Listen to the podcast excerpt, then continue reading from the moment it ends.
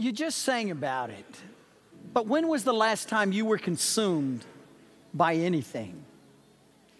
When was the last time you were so captivated that, that you were so in awe of something? When was the last time you've been so moved by something that it produced a response in your soul? It, it was so captivating, the wonder of the something, of the anything whatever it is, that you had to write about it, you had to share it, you had to shout it, you had to sing it, you had to say it. It just produced something in you that couldn't be contained within you because what you were captivated by was so majestic and so glorious that as much as you try to explain it, there are not enough adjectives to describe it. As much as you would try to to, with words of eloquence, you just can't quite because it's just. When was the last time you were that in awe of anything? I've had a couple of those moments. When I was several years back, we took a vacation. We were in Colorado when we were on our way from Denver to Colorado Springs. We were going to home of Don's parents, Mr. Chi and or Miss, Miss Chi and Mr. Richard. And, and we were driving, and man, we were just waiting for this Pikes Peak thing because we had just heard about it, how it was great and just glorious. And so my kids were all little, and we're in this car rental thing, SUV, and all of a sudden we come over a rise in the road, and there it was. It was so huge it was so, as my kids would say when they were little, my kids still say it today, ginormous, that the thing literally filled our windshield. I mean, from one end to the other for miles and miles. It was just huge. Instantaneously, the boys broke out in song, which was not uncommon in, in our car as we traveled. And all of a sudden, our whole car, all five of us, found ourselves singing, Shout to the Lord, all the earth let us sing. Power and majesty, praise to the King. I sing for the joy the, the praise to the King. Mountains bow down. As we looked at that great mountain, not one day,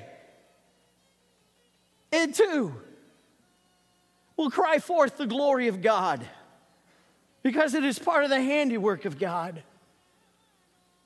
And as we kept singing that song, every, you know, See, roll at the sound of your name. I sing for joy at the work of your hands. Forever I love you. Forever I take my stand. Nothing compares to the promise I have in you. And we drove for miles and miles and miles. And my kids and my wife and I sang that song over and over. And we'd get louder as we got closer to this ginormous thing that captivated all of us. And it just made us. We had to respond. When was the last time you were so moved by a moving of God? When was the last time you were so enamored, so awestruck by the power, by the demonstration of God, whether it was in creation or whether it is in your life, that it produced a response in your soul that you had to say it, you had to share it, you had to sing it, you had to share shout it, because God is God. Psalm chapter 8, you find such a guy. His name's David. He has this musical instrument called a, a gittith we don't know what it is, but it is this musical instrument that he sets this psalm to music. And he's saying for the joy of the work of God's hand, his creation. It's one of those praise God at the top of your voice psalms. It's a, it's a psalm that invokes the word glory quite a few times in a short amount of verses. It's a song that demands a response of glory from us. Every time I think of the word glory, I always go back to my, some of the best things that ever happened to you in life happened in church. We had this brother in, in, in, the Lord. His name was Claude Butler. He was old when I was young, and, and the preacher would be preaching instead of amen, and he'd go, Glory. And he'd do it like that, man. He'd hit that GL kind of, you know, gutlet in the back of his throat there, and have, Glory. And he'd amen, and some of us would not off, but he just, if preacher was doing good, he'd go, Glory. I kind of miss those days. I kind of miss the days when Sister Granny Collins would do a little shouting, Brother Claude Butler do a little glorying because they were so captivated by who God is and what He has done and what He continues to do in their lives that they cannot help but shout glory. I think some of us need to get our little shouting shoes on every now and again, you know? I think sometimes y'all get a little too quiet, man. God gives us something to glory about. I kind of like that. I feel like T.D. Jakes when I do that. Glory about, you know? By the way, just to let you know, you're listening to a guy that believes that our God is the God of all creation. You're looking at a guy who believes Genesis 1 1, the Bible's not a science book. I don't understand it all, but I just believe in the Bible says, in the beginning, God created the heavens and the earth. Somebody ought to go, glory, you know? That this world was not left up to chance or fate or, or some kind of long evolutionary process, but a holy God moved by divine love, moved by supernatural power, created all that you see and all that you cannot see, so that your life and my life might be benefited by His majesty, His splendor, and His glory. That we, the prime crown jewel of His creation, might be the ones that reflect His glory, the chief and the most of all creation. And so here it is Psalm 8. You say, well, hey, wait a minute, what about evolution here, preach? I'll be honest, I was raised in public school, went half my college years to a, a, a secular university, and I, I got a healthy dose of, of empirical silence and uh, science and empirical knowledge and evolutionary processes. I want you to understand, teenagers, college and career, and, and, and maybe for others, man, this was a big stumbling block in my faith. It really was. Everybody talked about dinosaurs except my preacher. Everybody was talking about the age of the earth except my preacher. And I, I, I understood that there were things that were, that were there in the physical world, fossils and things that needed an explanation, but nobody was explaining them until I started digging. See, when I was in college, the evolutionary pendulum had swung way to one side. And now I'm telling you, there is a movement afoot, intelligent design, whatever you want to call it, that is, that, that is taking the pendulum back the other way. Greg Easterbrook writes in his book, Besides Still Waters, Searching for Meaning in an Age of Doubt. And I don't believe he is a Christian author, but he writes this If the Big Bang and he does this, he was award winning, and he went on and to describe about science and the Big Bang and how it just had to be, you know, because order comes out of chaos if you believe in an evolutionary process.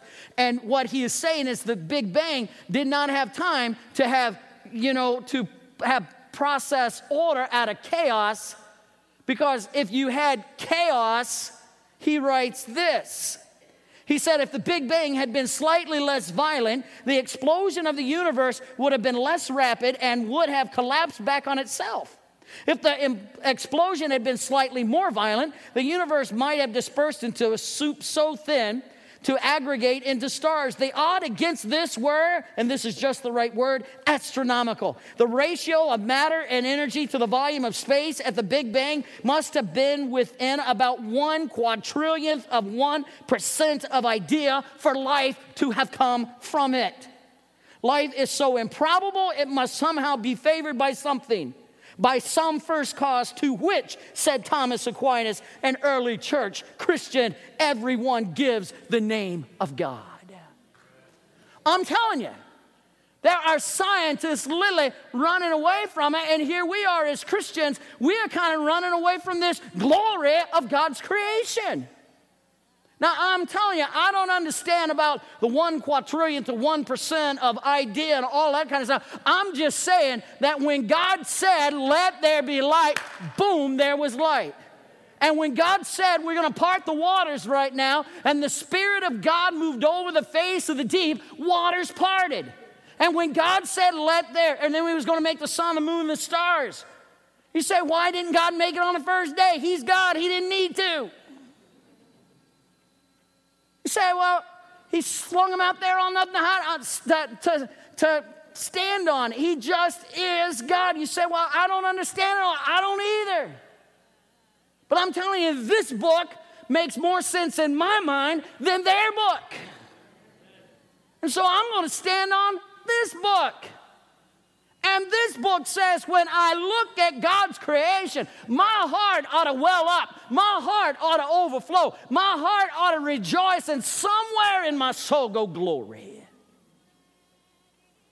What do you marvel at?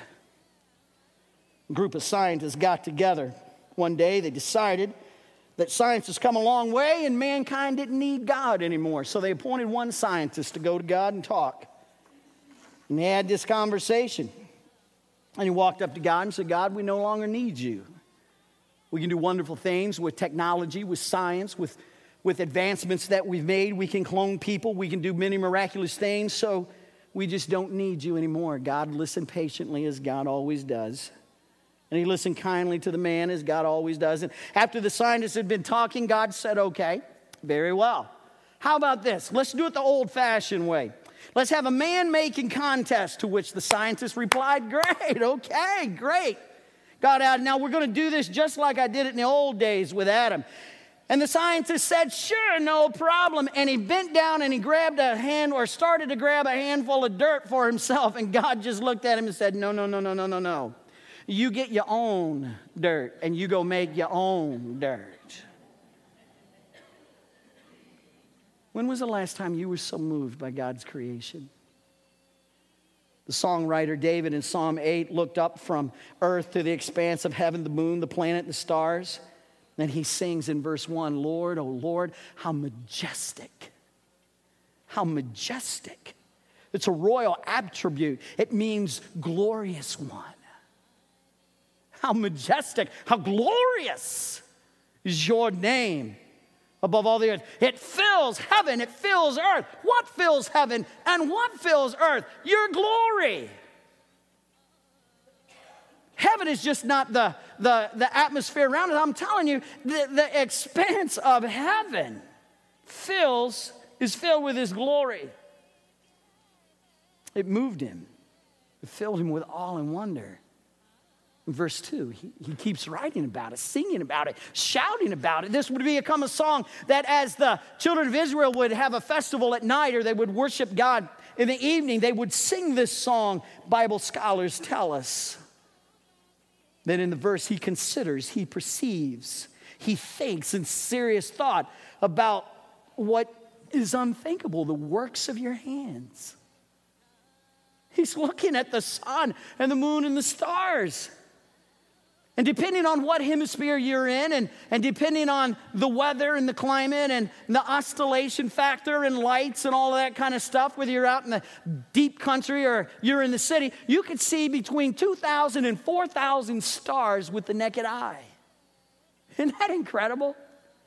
I don't think David went one, two, three, four, five, six. I just think he went, wow. Oh my word. Would you just look at all of this. And he started thinking about the God who made all of this. And as he started to think about a God who made all of this, man, it moved him to give God glory. But if David knew now what he knew then, as a kid growing up, we all knew that Brother Claude Butler to have a glory fit every once in a while. Now, glory fit's just when you can't contain yourself. You do a little whooping, you do a little hollering, maybe even do a little jawing, moving around the front of the church. Just a little, just a little glory fit there.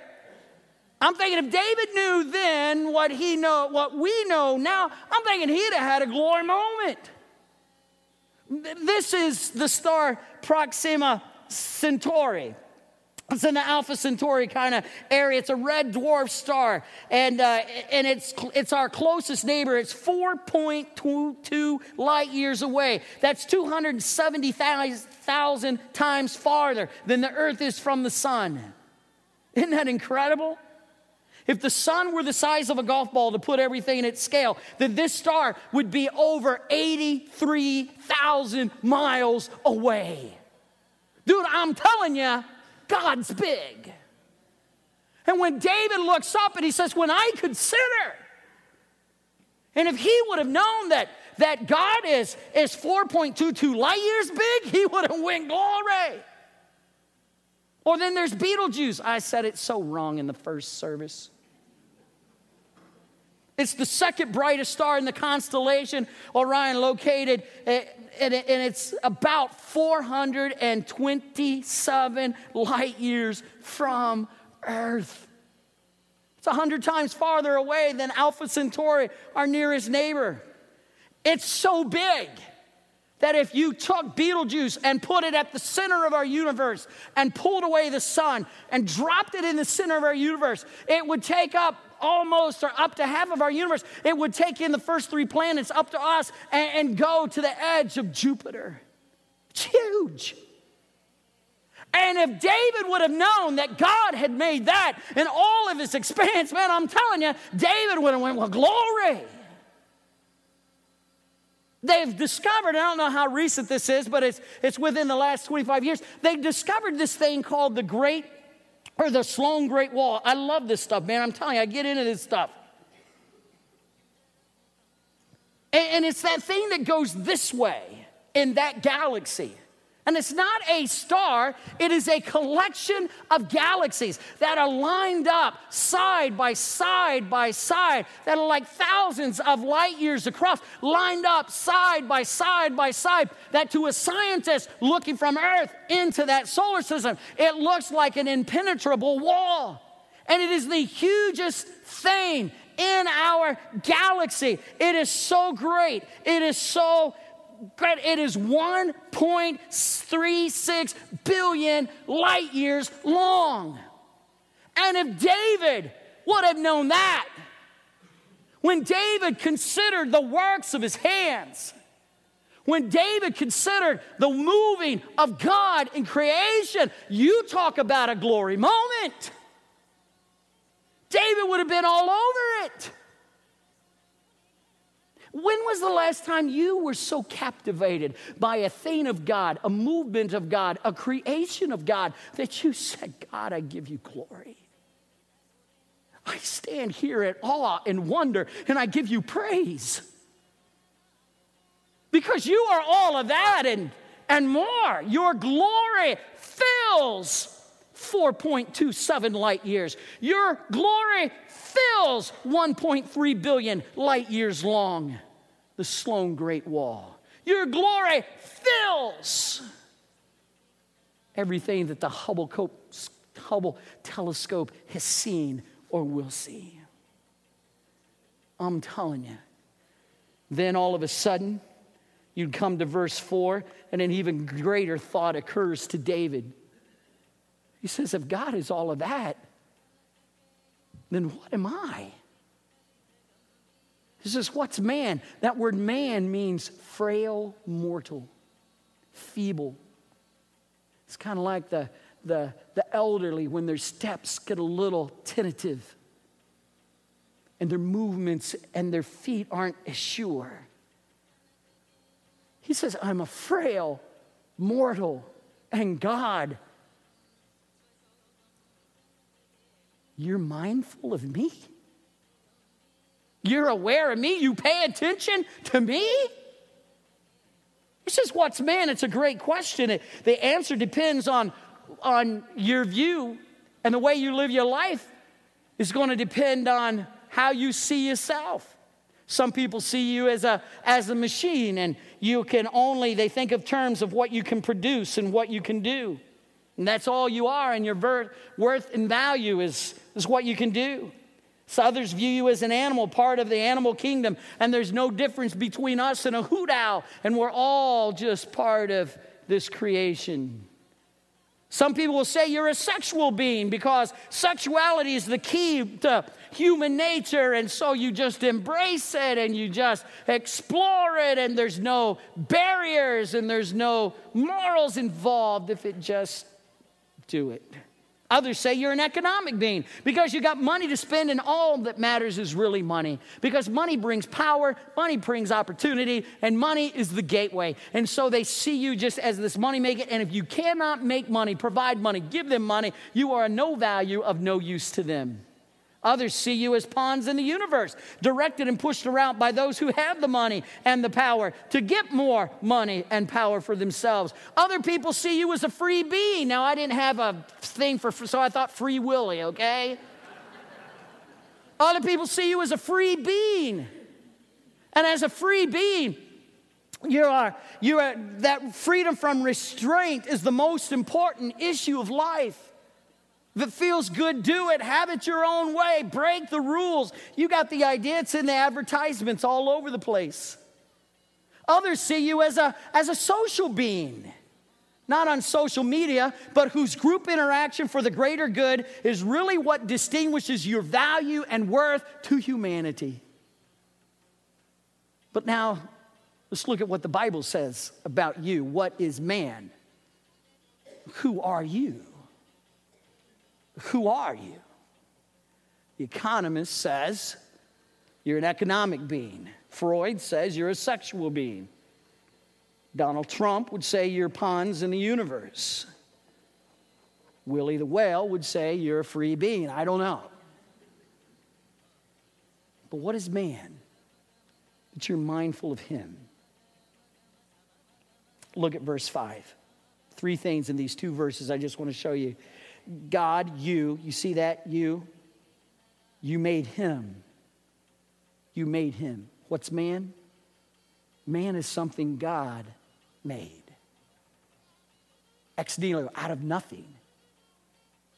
Created from scratch. He created the dirt. It's his dirt.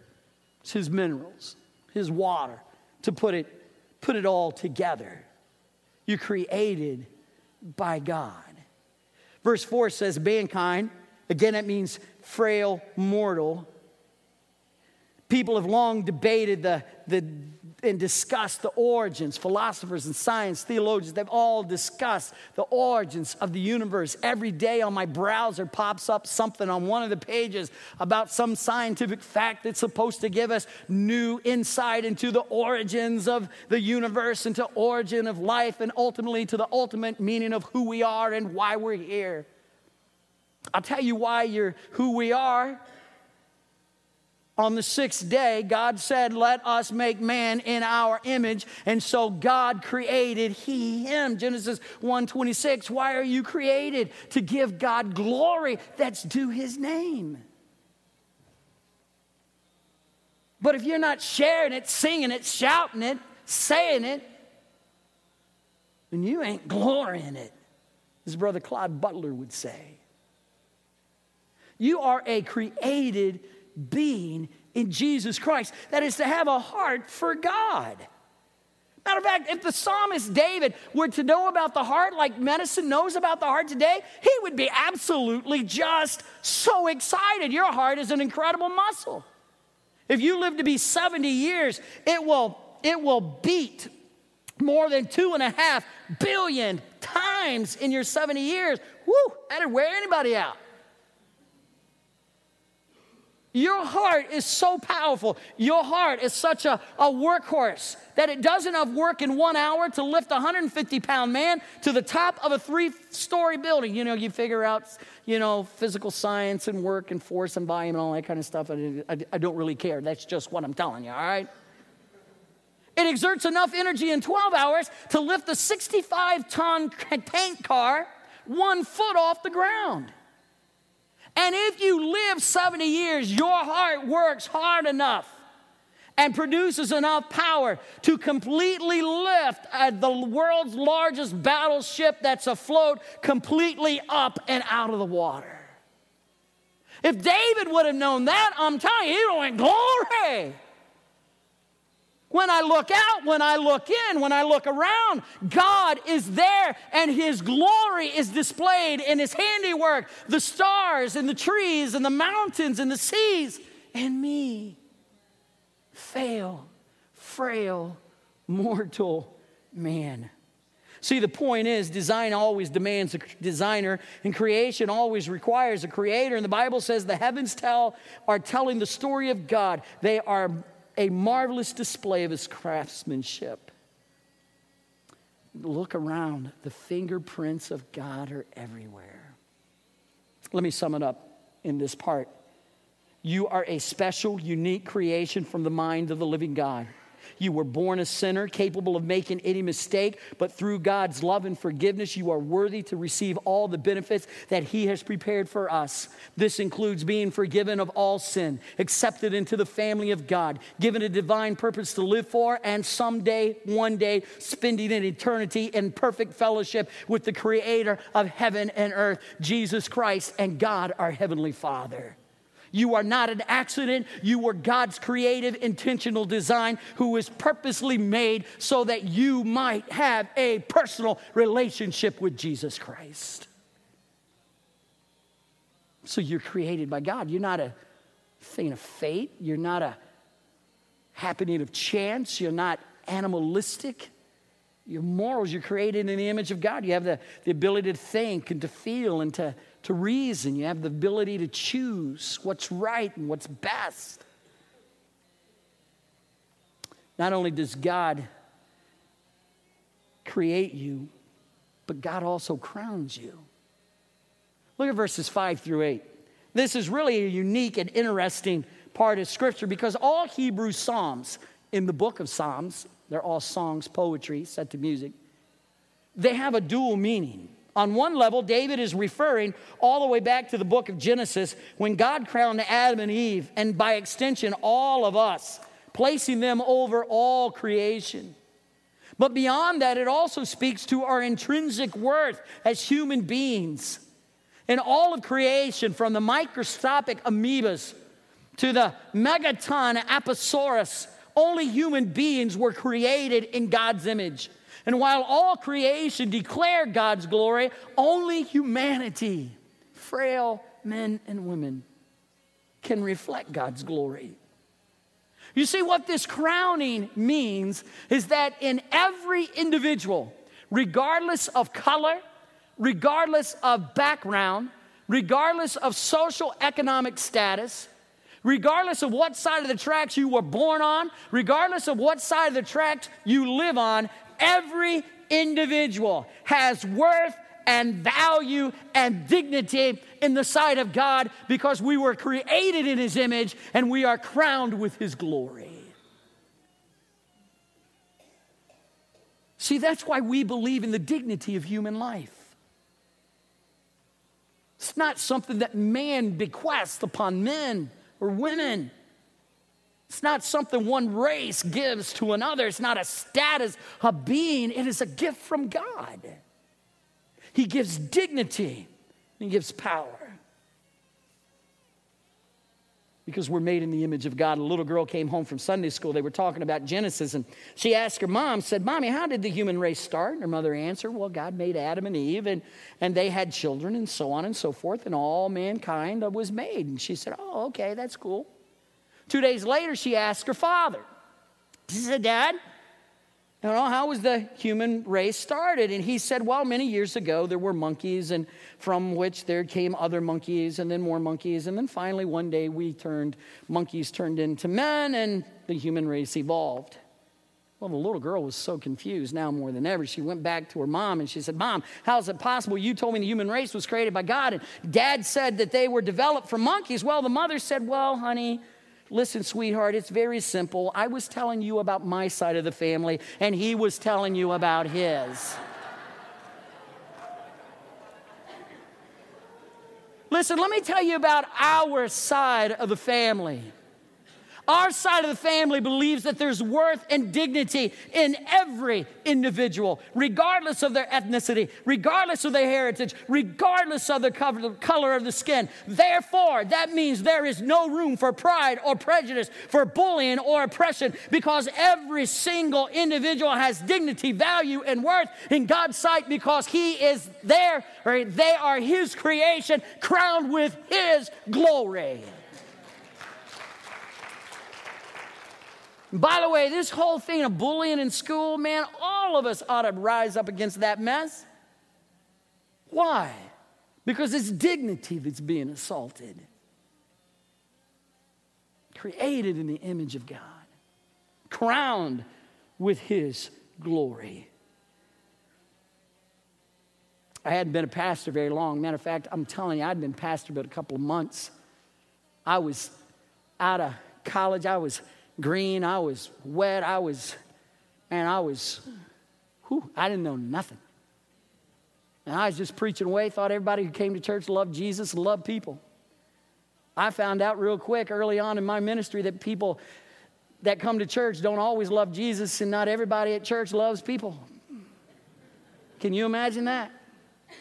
We had this fella start attending. Now, I'm, I'm telling you, I'm, I'm new. I'm, I'm green. I am like raw. I just, I want to make everybody happy. You know, I want to make everybody love me. And I got over that real quick, by the way, but I, I want to make everybody. And, and this gentleman came to me because I talked about God so loving the world that God loves all people, regardless of, you know, red, yellow, black, and white. We're all precious in His sight. And I was doing all that and feeling all good and preaching, you know, God's word, just loving it. And, and, and he said, Pastor, can I talk to you? In his North Carolina drawl. And I said, Well, yes, you can. Would love to. I just knew he was going to pat me on the back, tell me what a wonderful message I preached, how my message blessed his soul. Oh, no. He shut the door to my office. That was the first pastoral memo I made to myself. When anyone shuts my door to my office, it is not good for me. And he looked right at me, stood on the corner of his desk, put his hand on the desk, leaned into me, and he said, Now, preach, I know you're young, but I want you to know that here in this country, here in this part of the country, we all believe that black folks ain't got no soul.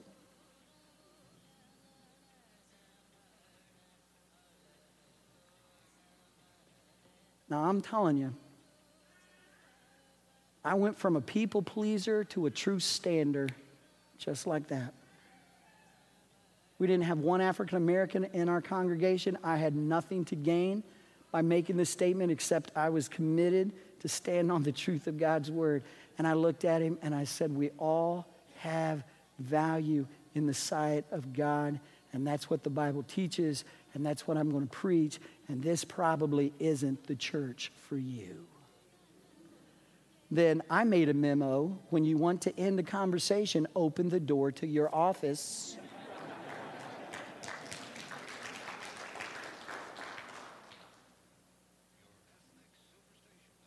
Listen, sometimes Christians can be the most arrogant people I know. We walk around with this sense of entitlement that, oh, I'm a Christian, praise God. You don't see any of that in verse 4. David said, Not look at me. He was basically saying, Woe is me. Isaiah, when God looked at him, he said, Woe is me, I'm a man of unclean lips. David said, I'm a feeble mortal. That whatever is going on in this world, God and God alone gets the glory. Let me give you one final thing from the text. Back up to verse 4. Not only are we created by God, we're crowned by God's dignity and glory and honor, but man, we're cared for by God. You see it right there? What is man that you are mindful of him, the Son of Man, that you care? That you care. Care for him. That's a beautiful Hebrew word. It's a great word in poetry. It, it means to pay attention to. Isn't that cool? That God pays attention to you.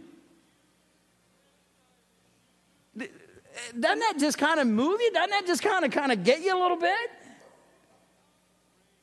That he cares, this God who made the sun, the moon, and the stars, who made the Wolf Rayet star, cares about a frail mortal. He pays attention to us. He attends to us. He looks out for us. And perhaps this is what moved David the most as he looked at the sun and the moon and the stars that night. It made his heart just go glory.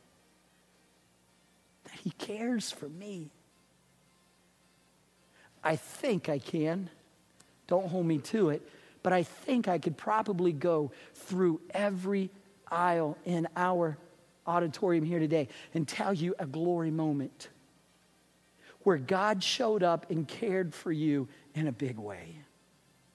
When your back was against the wall, when you felt like life was falling apart, when you felt like isolated and alone, and the world was so big and, and, and everything was just so great, and you felt so insignificant, and God just paid attention to you, attended to you, looked out after you. And there's no explanation. You didn't deserve it. You weren't cool enough, good enough, rich enough, smart enough. He just did it because He's God and He loves you. And it just makes you go, glory. I'll just share you two of mine. It was 1982. Some of you have heard me tell this story over and over, but I stood by my dad, who stood in front of the cancer doctor, the oncologist, and after my mom's surgery and said, Mr. Trimble, I wish I could give you good news. I have seen literally hundreds or thousands of these types of situations now, and your wife has the worst of the worst. And while I cannot predict how long, Mr. Trimble, I would tell you to set her house in order. Shook my dad's hand and walked away. Talked to mom last night. She said to tell y'all hello. See, when your world gets turned upside down, God cares. And I can tell you people I prayed for that, that God cared just as much for them and took them on home to be with Him in glory as He did when He touched them and He healed them. It was 1987. My wife and I, we, we always loved the expression, we were pregnant. It's like I'm carrying something. You're going, yeah, look at you. You are carrying something. But anyway, I know what you're thinking, people.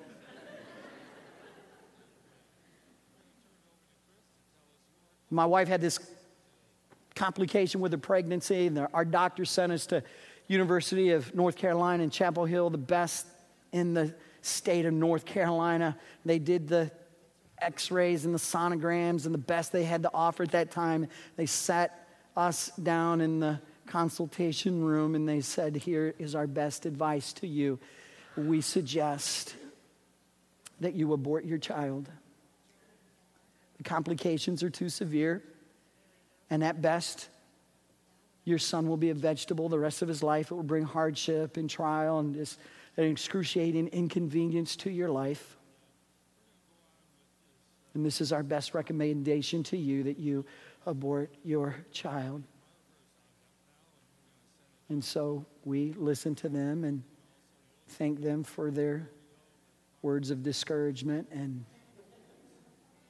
went home and just said, whatever God gives us is what God gives us.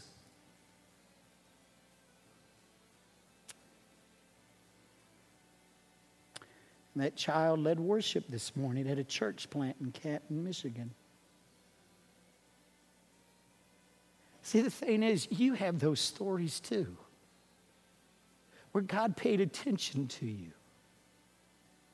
where God attended to you, where God showed up in a way that scientists has no explanation for it, where a doctor has no medical terminology to describe it it was just one of those glory moments when God said, All right, now, let me just show you who is God of heaven and God of earth.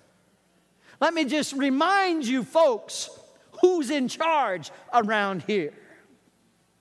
Let me remind you who is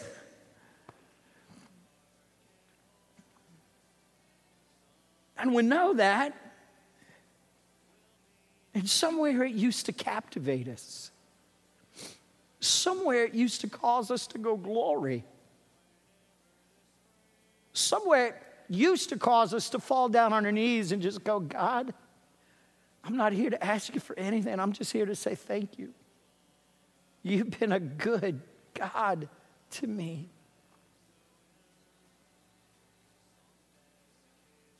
What is man? Man, we get it all confused. We are created beings crowned with dignity and honor, cared for by a loving God who gives us meaning and purpose and forgiveness of sin, and who wants us to live for His honor and His glory. So when we live for His honor and His glory, people might watch us, but they see Him on display in our heart and in our life. So, when was the last time you were captivated? When was the last time you were moved? To where you just stood in awe and wonder. And your pathway to God, maybe through creation, as a lot of you have that in the sun, the moon, and the stars, and the mountains, and the seas, and the valleys, and you stood in awe and wondered. I'm telling you. I'm telling you. When was the last time you've been in awe of something? That you've been so moved by something, so captivated in the wonder of God, of God's moving, of God's creation, of God just being God, that you had to write it, you had to share it, you had to sing it, you had to shout it, you had to go glory as you stand in amazement and give God glory for what He's done in our lives. Pray with me, please.